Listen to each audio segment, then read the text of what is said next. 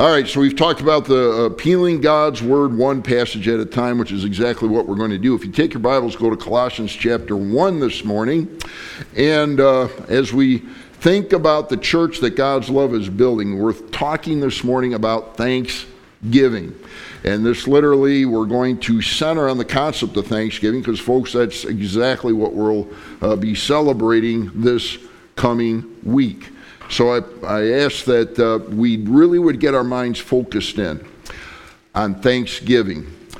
Now, when we commonly, when we go to the Thanksgiving table, and maybe that you have a tradition, something like this, and uh, the folks gather around the table, and uh, maybe someone says, okay, before we eat or maybe after we eat, uh, every single person at the table's got to say something they're thankful for. And of course, if you got a large family, by the time you get to the end, that can be, a, well, I got to think up something, right?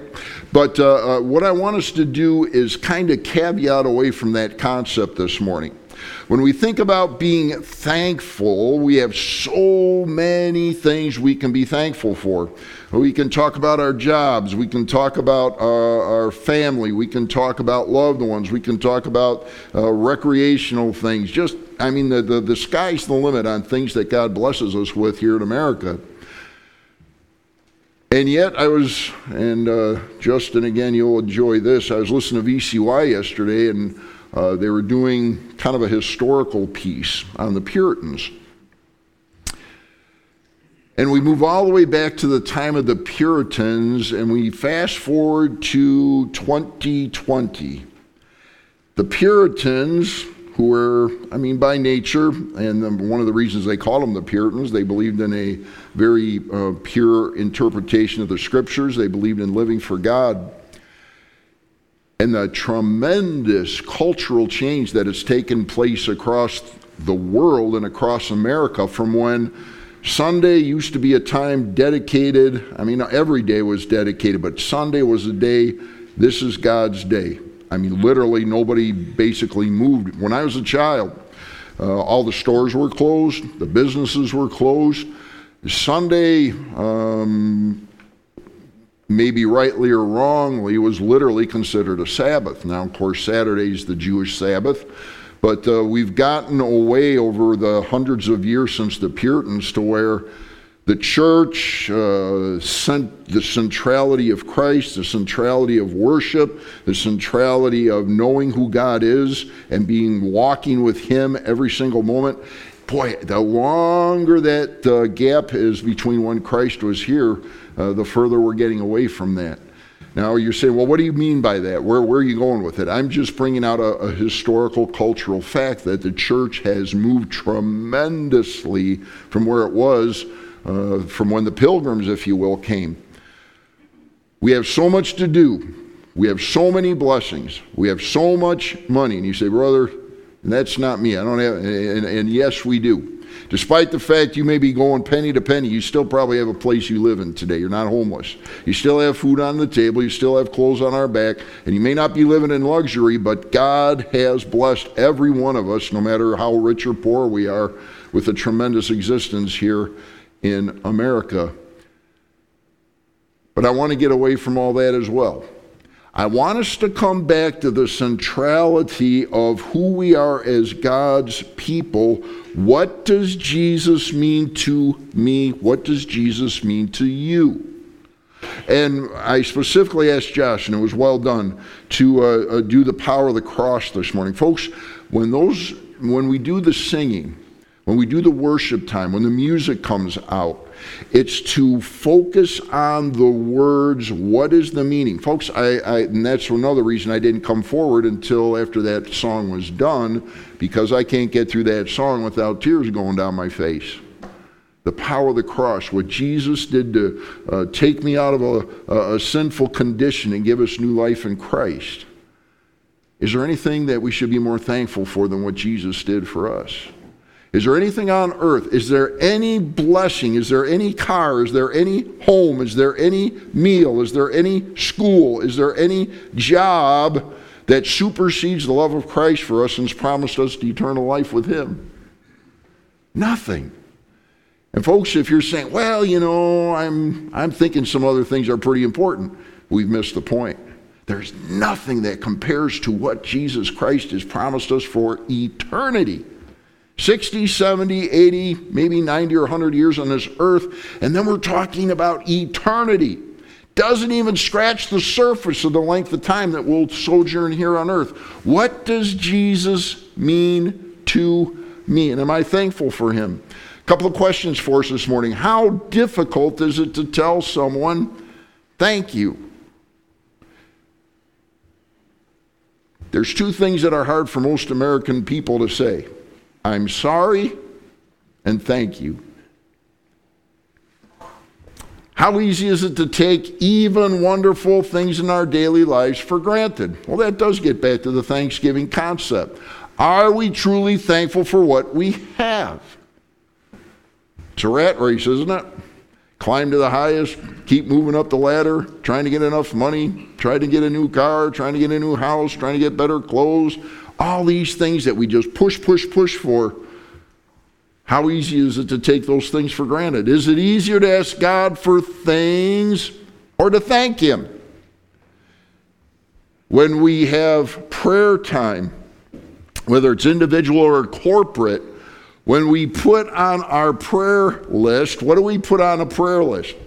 We don't usually put on the prayer list, well, I'm really thankful for X, whatever X may be. I'm really thankful that God supplied our needs. I'm really thankful that uh, so-and-so got saved this week. I'm really thankful that I had an opportunity uh, to witness for Christ. I'm really thankful that I was able to get to church. I'm really thankful that uh, I've been healed from whatever sickness I might have had. And, and we don't put those things on our prayer list usually, because it's so much easier as uh, with our sinful human natures, if you will. And it's not necessarily sinful, but it's much, much easier for us to say, Lord, here's what I need. And you know, we usually tell the Lord what we want and how he better do it, right? I mean, it's it's just it's just human nature. Well, Lord, I need X, and I really expect it to happen. And sometimes God says what? Nope. Something to think about. And God, in the passage we're going to look at this morning, we're going to examine three guaranteed assurances for believers in Jesus Christ for which we or they should be eternally thankful. Take your Bibles. Uh, it'll also be on the screen for you. We're going to read uh, six verses. I'm only going to speak on the last three this morning. But we're going to read Colossians uh, chapter one, verses nine through eleven. Colossians one, nine through eleven. For this reason we also, since the day we heard it, do not cease to pray for you. And to ask, here's the petition, and to ask that you may be filled with the knowledge of his will in all wisdom and spiritual understanding, that you may walk worthy of the Lord, fully pleasing him, being fruitful in every good work, and increasing in the knowledge of God. Strengthened with all might according to his glorious power for all patience and long suffering with joy. Now that's the introductory statement. Now here's what we'll be speaking on. Giving thanks. Giving thanks to the Father who has qualified us to be partakers of the inheritance of the saints in the light. He has delivered us from the power of darkness and conveyed us into the kingdom of the Son of his love, in whom we have redemption through his blood, the forgiveness of sins. And you're going to keep seeing these two words, be thankful. The first thing we want to look at this morning, are we thankful for a guaranteed inheritance? Giving thanks to the Father who has qualified us to be partakers of the inheritance of the saints in the light. Let's look at a couple of things. First of all, we start out with, he says, we want to give thanks to the Father. And that's the whole concept that we're going to be stressing this morning. Are we truly thankful for what God has given us? Are we thankful for the inheritance, which we'll talk about? It's an amazing passage. Giving thanks to the Father who has qualified us. All right, so let's stop at the word qualified, and it's up on the screen for you. Qualified simply means to be able, to be sufficient, to make some sufficient, to render competent or worthy, to be fit. What does all that mean? He's saying, listen, I have an inheritance for you, Christian. And God is stressing when he talks about that you are qualified to receive this inheritance. In other words, it would be like going to the attorney. Those of you who uh, make wills and so forth, if you have a will, you go to the attorney and they draw up the papers. And on that specific will, it outlines exactly what each person or persons will receive if you pass away. And God is saying here, Christian, you have an inheritance because I've qualified you. Now, there's a couple of qualifiers to get uh, the inheritance from the Lord. Number one, you've got to be a Christian. There are no positive inheritances, if you will, for those who have not trusted Christ. There is an unfortunate matter of fact that will take place for those who don't trust Christ. They have an inheritance as well, if you will, but it's not a good one. It's called the eternal lake of fire in Revelation twenty-one eight. That's not a good inheritance. But God says to the Christians, listen, folks, I got something for you. And I made sure that you are qualified. When you placed your faith in the Jesus Christ, when you realized you were a sinner, when you realized you were condemned, when you realized Christ went to that cross and died on it for you, and not only did you realize those facts, but you accepted his free gift of eternal life through Jesus Christ, you all are automatically, God says, bam, you are qualified. I, it's sure. There's no ifs, ands, or buts about it. Here's a couple of verses. Ephesians chapter two, verses one through three. And you, Christian, has he made alive. You were dead in trespasses and sins in which you once walked according to the course of this world, according to the prince of the power of the air, the spirit who now works in the sons of disobedience. We're talking about Satan, the devil, among whom also we all once. Here's how we were before we, if you will, trusted Christ, before we received the inheritance, among whom also we all once conducted ourselves in the lusts of our flesh, fulfilling the desires of the flesh and of the mind, and were by nature children of wrath, just as the others. God is saying, Christian, this is where we were. This is the place we used to be. Can you remember back then? Some of you that may recently have trusted Christ as your Savior, and uh, uh, you've been saved out of uh, things that you once did and once thought and a different lifestyle that you had, and all of a sudden Jesus Christ comes into your life and you're transformed. I just love, and, and Richard's here, and many of you know Richard Trushan, uh, been teaching uh, multiple classes here at, at Union Grove Baptist. And before Richard got saved and... Uh, He, uh, he was a little more of a party kind of guy. And as soon as he got saved, his life was transformed. Now, the interesting thing, and here's why I like to talk about it, and I brought it up before. Richard got so excited after he trusted Christ.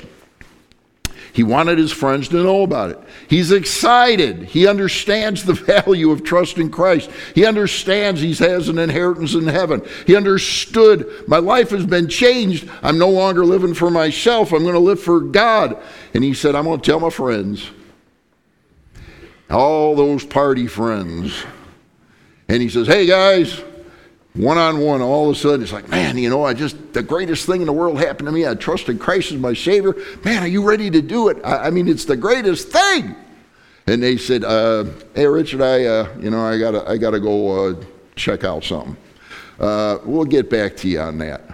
Well, uh, oh, hey, you over there. Hey, hey, uh, uh, uh, you know what happened to me? I, I got to tell you about this. It's fantastic. I, I, I, I, I didn't know Jesus, and all of a sudden uh, I understood who Jesus was and understood I needed to trust him. And uh, uh, this is something you need to do and embrace. It's just fantastic. They said, uh, Richard, why don't you just get out of my face? Go away. You been there? Uh, we get so excited, and folks, you know, uh, uh, and I like to say, uh, many folks, you get excited, and, and you get saved maybe in your uh, teen years or your uh, twenties, thirties, forties, and all of a sudden you've, you've realized, my life has been transformed, and then you start to tell your friends and neighbors, and what do they do? Well, few may embrace it, but what do the majority do? Get away from me, not interested. Don't give me that holy roller stuff, take your Bible and go somewhere else. What does that do to you when you get rejected? What does it do? Do you like being rejected? It hurts. Thank you. It hurts. And all of a sudden, that excitement that we had when we first got saved, and the and the willingness to tell other folks about Christ, all of a sudden becomes hard. And God says, would you please remember, Christian, look what I saved you from. Look what I took you out of. Don't be discouraged. Don't sit back in the, uh, the, the chair, if you will, but stand up for Jesus Christ. Love him. Yes, we're going to be rejected at times. But folks, may I also say, many times we're not rejected. But the old devil says, ah, you got rejected by ten people. And the eleventh person, yeah, okay, so one person said yes to Christ, but ten didn't. That's not a very good batting average. It's a great batting average. Because one person, the, the, the, the Bible tells us that the, uh, the angels in heaven rejoice over one sinner that comes to Christ. Amen? Folks, it's all about serving Jesus. It's all about loving him. It's all about being thankful from where we came and where we're going. Let's move on. Uh, Colossians one twelve, uh, giving thanks to the Father who has qualified us. You're qualified in Christ to be partakers of the inheritance. What's the inheritance? The word inheritance literally means for the portion of the lot. In other words, what's he saying? When you take a will and you fill it out, and uh, maybe if you have property, or you've got uh, um, furniture, or you've got cars, or you've got money, what do you do? You specifically state in the will who's going to get what. That's exactly what happens. And God uses that exact scenario, stating this. Christian, every single person here who's a Christian, you've trusted Christ, I got something waiting for you. It's waiting. You're going to get it. Nobody can take it from you. It's your portion of the lot.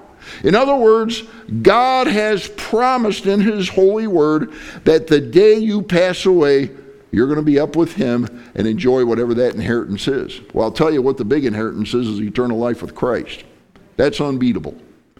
Now, whether I get a little cottage in the back of heaven or a nice mansion in the front, don't really care. Don't really care. But God said, uh, and uh, you go back to John fourteen, and he talks about, uh, uh, he said, when I go away, I'm going to prepare a, a place for you. And in my house are many uh, mansions or dwelling places. And we're all like, woo, I'm going to finally get to live in that million-dollar mansion. Well, I don't know about that. God doesn't describe it. We just have some uh, very basic concepts. But here's the here's the thing: our material our material minds say, "Ah, wow, you know, I'm finally going to be able to live. I'm not going to have to worry about where my money's coming from. I'm not going to have to worry about where food or my home or whatever's coming from." And God says, "Wow, really, really? Do you know what the benefit of heaven is? A relationship with Jesus for eternity. That's it. And that's enough." God has an inheritance there for you. Christians have their literal portion of the inheritance. Let's move on. Verse twelve, giving thanks to the Father who has qualified us to be partakers of the inheritance of the saints in the light. What is the light? Psalm one nineteen, one thirty tells us the entrance of your words give light. Your words. Folks, you've heard preachers say this ever since you started going to church. The blessed word of God, where does it sit for six out of seven days a week, right? You're like, ah, don't do that again to us. You know, being a pastor is hard sometimes because I love seeing people. I love seeing God's people. And I never, ever, ever want to say anything that makes you go, ah, I wish you wouldn't have gone there. But folks, you know what? If a pastor doesn't give the whole counsel of God, shouldn't be a pastor. Second Timothy three sixteen reminds us that the word of God, that the preacher is responsible not only for bringing the good things, but for reproof, for correction, for instruction in righteousness. So it's like, ah, I've got to remind you sometimes that, yeah, there are Christian disciplines we need to follow. And the Bible makes it very clear, if you're struggling, if you're having a tough time, if you don't know how to deal with life, if you will, God calls us to what? his word. Your words give light.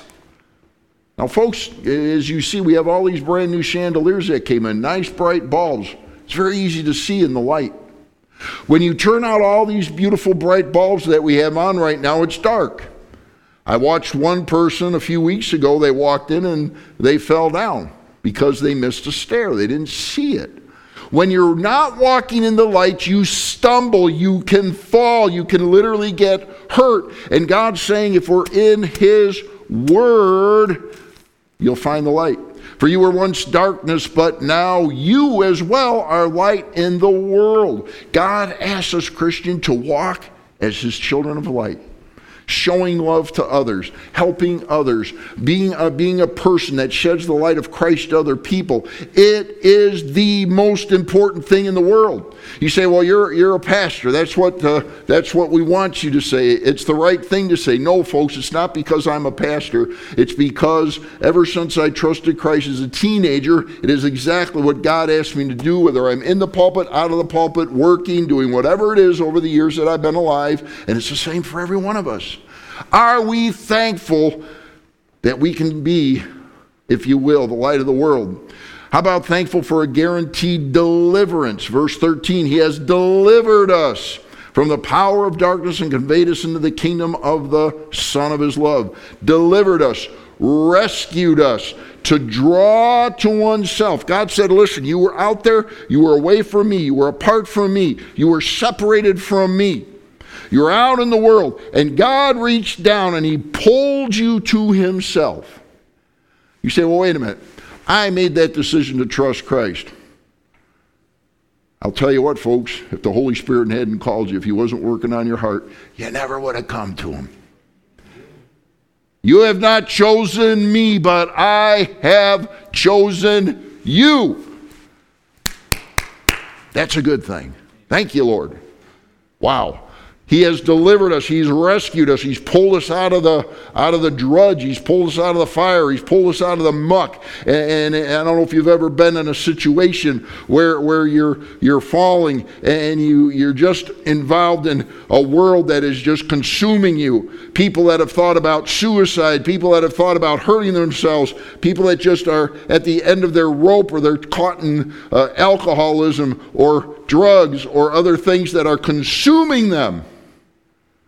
And it's like you're in a, like you see in Africa every now and then, somebody walks into the wrong spot and all of a sudden they hit quicksand and they start to go down. Maybe you've seen videos of it. And someone, that's, they, they're panicking, and it's like, don't move, don't move, because the more you move, the further down you go. And someone hopefully gets a, a branch off a tree or a rope or something, and they throw it out to the person, and they gently pull them out of the quicksand until they are freed. He has delivered us, rescued us. Think about back when I was working on with the sheriff's office on the road, and you'd have a horrible crash. And people would be pinned inside of a vehicle. And at times the fires would start. And people are pinned inside and they're screaming, they're yelling for help. They're half unconscious, but they're panicking. And the fire department comes and uh, gets the jaws of life out, and they rip those doors open as quick as they can. They're, they're pouring water on everything, trying not to suffocate the people while they're trying to get them out of that uh, car that's ready to explode, or that people are literally cramped inside. They're so cramped they can't move. Limbs are busted. And God, God, God says, listen, you were like a, a person that's stuck in a car. It's ready to explode. It's ready to go on fire. And I come down and I I rescued you from that burning vehicle, and I've given you new life. Are you thankful for that? To draw to oneself the power of, what does that mean? He has delivered us from the power of darkness, the domain of darkness, the authority of darkness, the deep, dark, satanic side of life. Folks, I make it clear as much as I can. We are in a battle every single day of our life. If you're a Christian, somebody's coming after you, and his name's Satan and the demonic army. Satan does not want you to succeed. The demonic army does not want you to succeed. And God says, I've delivered you from that. How do you get delivered from it? You give your life to Jesus. You stay inside this word, as we've already looked at. You stay in the light. You stay away from darkness. You turn off the pornography. So, oh, you breached a bad subject there, Pastor. I did. Turn it off. Get rid of it. I, I, I like to uh, uh, watch things on the internet, or, or and it may not be that. It could be some totally other thing that's totally ungodly, and it puts you in a bad spot, and you know it does. And God says, I try to deliver you from it. Would you let me deliver you? I like to watch violence and uh, uh, see people killing one another, and I'm like, is that is that a good godly activity? Some of our video games, it's like, oh boy, here he goes. I haven't gone here yet since I've been here, have I?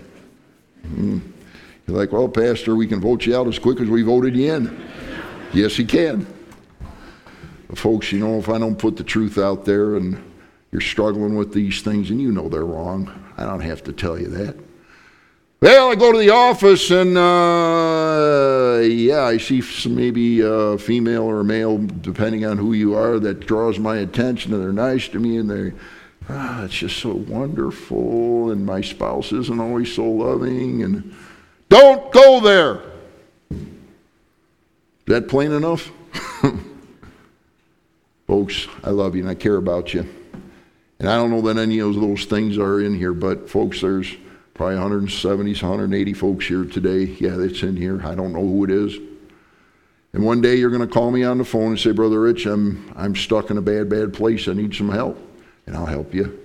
And we'll we'll figure out the problem, and you'll already know what the problem is, and we'll start to rebuild your life one brick at a time, get you back in gear, get you right with God. But folks, if you don't go there in the first place, you don't have to rebuild.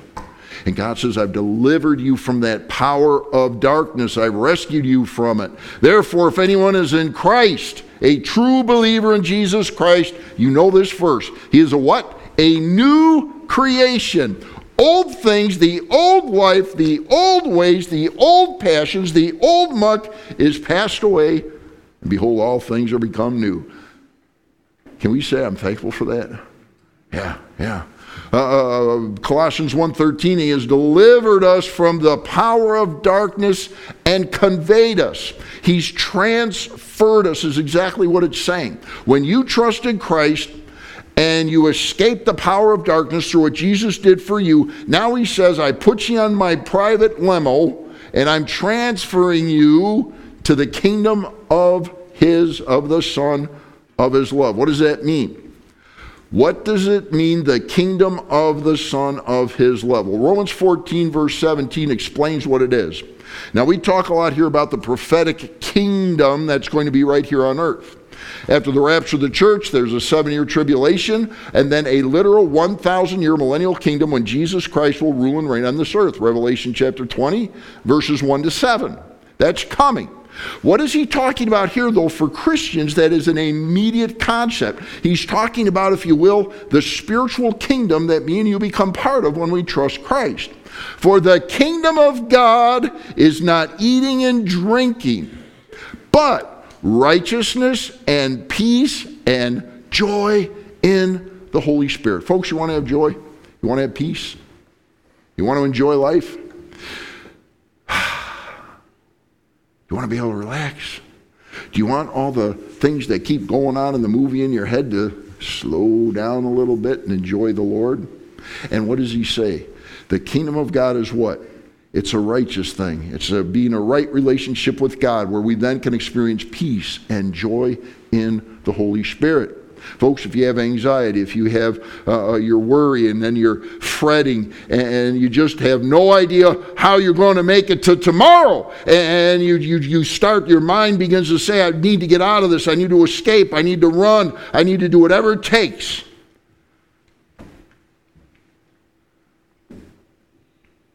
And you go to the top of the Holm Bridge, as I've done so many times over the last thirty years when I was working with the sheriff's office. And sometimes you get there in time, and sometimes you don't. And here's a person, they cannot deal with life one more second. And you come up to the top of the Holm Bridge, and you looking way down, way down at Lake Michigan below, or maybe the, the high-rise bridge. And the person literally is on the other side of the deck.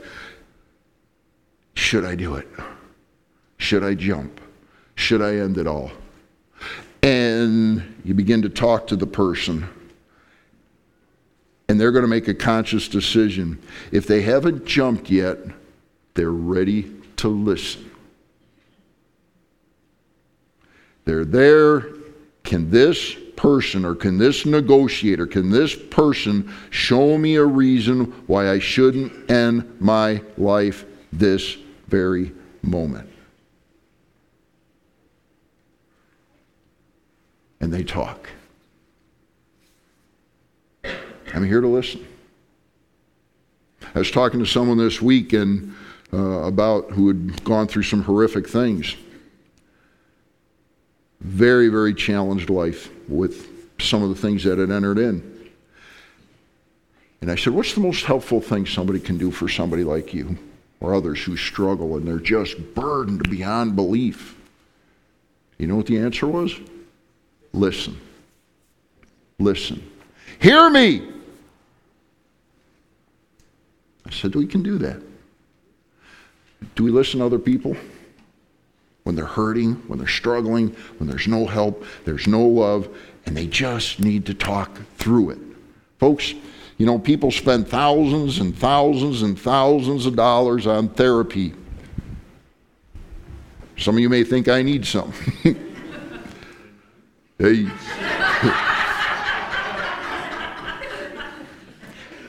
Thanks, John, as always. That's John Seacosh, by the way, in case anybody didn't know. Anyway, love you, brother. But he's right. We all have issues. We all have things that we need to deal with. And we spend, I've never done it, never will, thousands and thousands and thousands of dollars. You know what the person on the other bench that's getting all that money's doing? Yeah, sure, tell me. Yeah, okay. Yeah, okay. Yeah, okay. Yeah, okay. And if they never come back to this one final principle, we talked about it at the funeral last night, Proverbs three, five, and six, trust in the Lord with all your heart. Trust in the Lord with all your heart. Trust in the Lord with all your heart. Trust in the Lord with all your heart and lean not on your own understanding. In all your ways acknowledge him and he shall direct your paths. Now, folks, if you need to go see people, you need to have people that you need to deal with and they help you, that's that. God bless you. But what am I saying here? The bottom line is, when uh, we aren't looking for peace and joy and the way to deal with life from a good perspective, which is the only thing that brings light according to this book, is this book. Are we thankful for it? Let's hasten through. Finally, are we thankful for a guaranteed redemption? Colossians one fourteen, in whom we have, fancy big theological word, in whom we have redemption through his blood, the forgiveness of sins. Well, what's redemption? Redemption is to deliver by payment of a ransom. We were in Egypt, Valerie and I, with about a group of thirty, forty people multiple years ago. And uh, we were headed towards Mount Sinai with the bus. And right the bus before us, the day before, went through what was known as a Bedouin village area. And the Bedouins came out, destroyed the bus, took people hostage. And the next day, we were going through that same area, except we couldn't go through the same streets because they blew up the streets to stop the bus from going through so they could get the hostages. What do you do with hostages? What's the purpose of it? It's to bargain with. And God says the concept here, what happens when somebody's taken hostage? They are being held, and usually there's a price that needs to be paid to redeem them or to get them freed from the takers, if you will.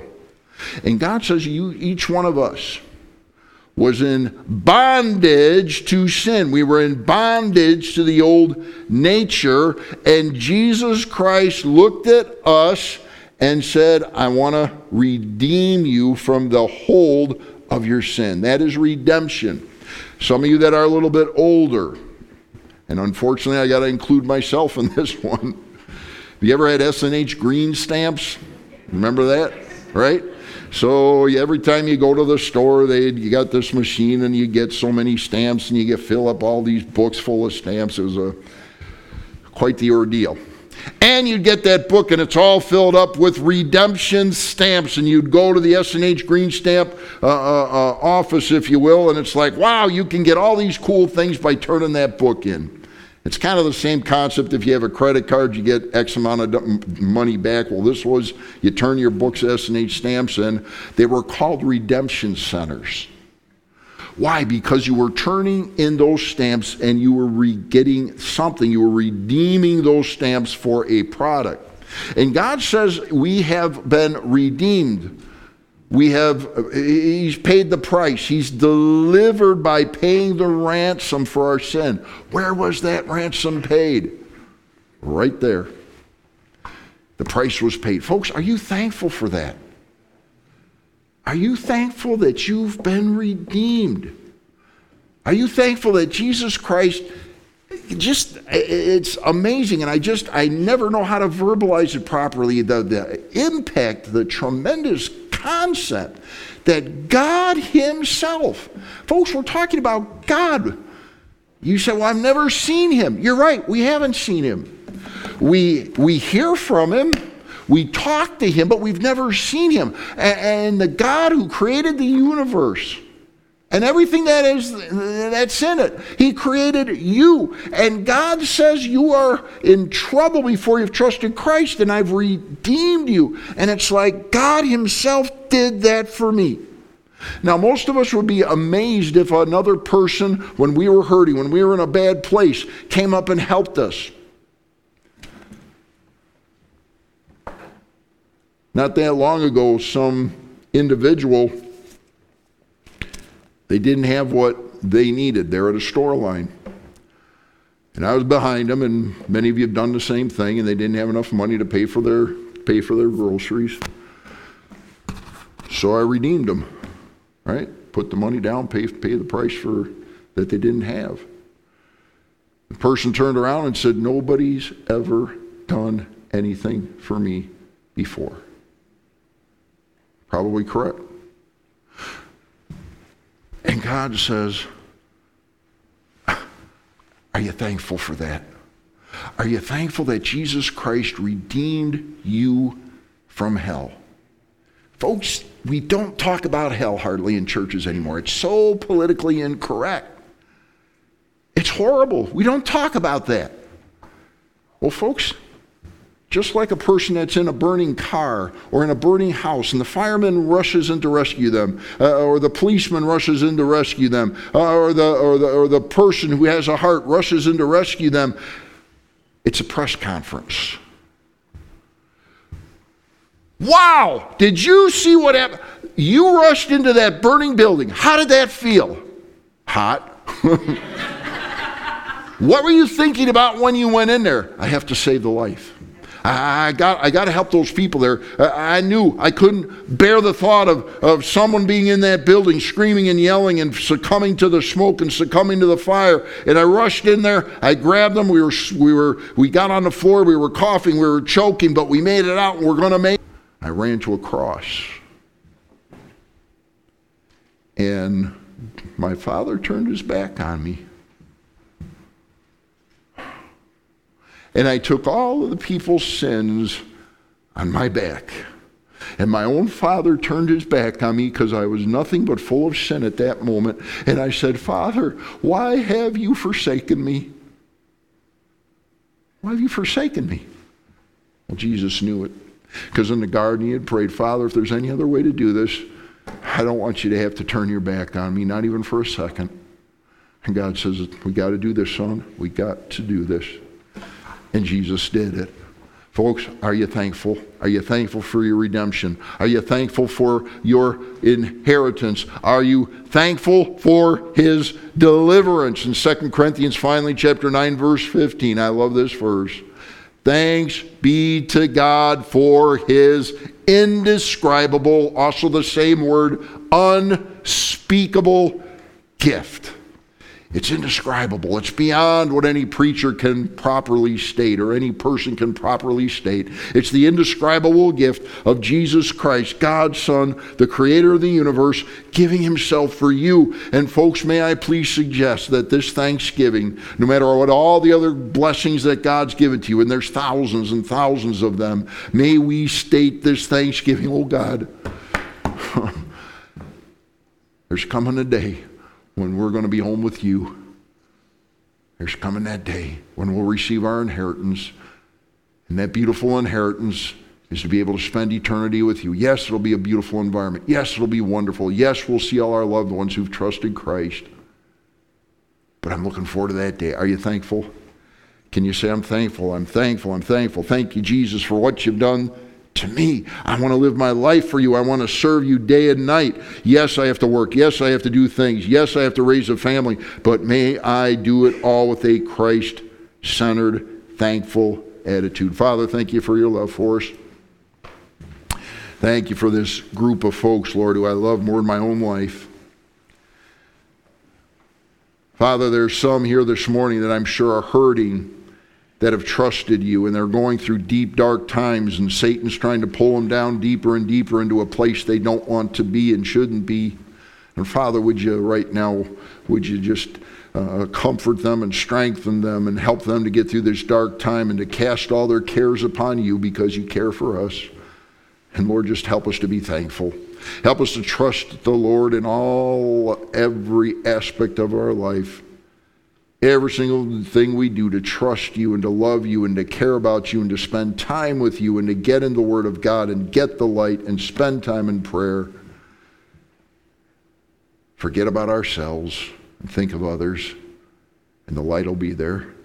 Father, if there's someone here this morning, maybe they're sitting in one of the uh, chairs right here at, at Union Grove Baptist, maybe it's somebody watching on the internet this morning.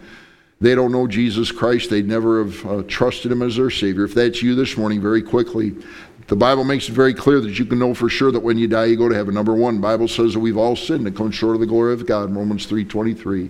The Bible says that because we've sinned, if we got what we deserve, we'd spend forever in eternity in an awful place called hell, Revelation twenty-one eight, Romans six twenty-three.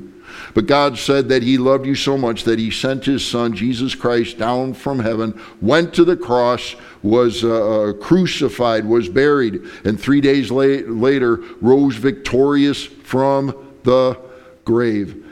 And Father, you said that the only way that we can have eternal life with you is to receive the free gift of salvation by trusting in what Jesus did. For by grace are you saved. It's through faith. It's not of yourselves. It's the gift of God, not of works, lest any person should boast. Father, I pray right now, there's some right now that need to trust you as their personal Savior. And Lord, if that's you this morning, would you simply, uh, we're going to say a little prayer. The prayer isn't what will save you. It's not what gives you eternal life. It's not an incantation. It's simply acknowledging what Jesus Christ has done for you. You. If you're ready to trust Christ, would you simply tell the Lord what's in your heart right now? I'll help you say a little prayer. Dear God, I know I'm a sinner, and I know I don't deserve to go to heaven. But this moment, this very moment, I realize that Jesus Christ, God's Son, went to the cross, ransomed me, redeemed me from the penalty of sin by dying on that cross, was buried, and three days later rose again, proving he was indeed God. And right now I'm receiving that free gift of eternal life by putting my faith and trust in Jesus. If you're here this morning and you've been burdened and your heart is sad and you just don't know which way to go, would you just turn back to the Lord this morning and be thankful? Trust in the Lord with all your heart. Lean not on your own understanding. In all your ways acknowledge him, and he will direct your paths. Father, seal decisions. Thank you. Thank you. Thank you for all you've done for us, and all God's people said.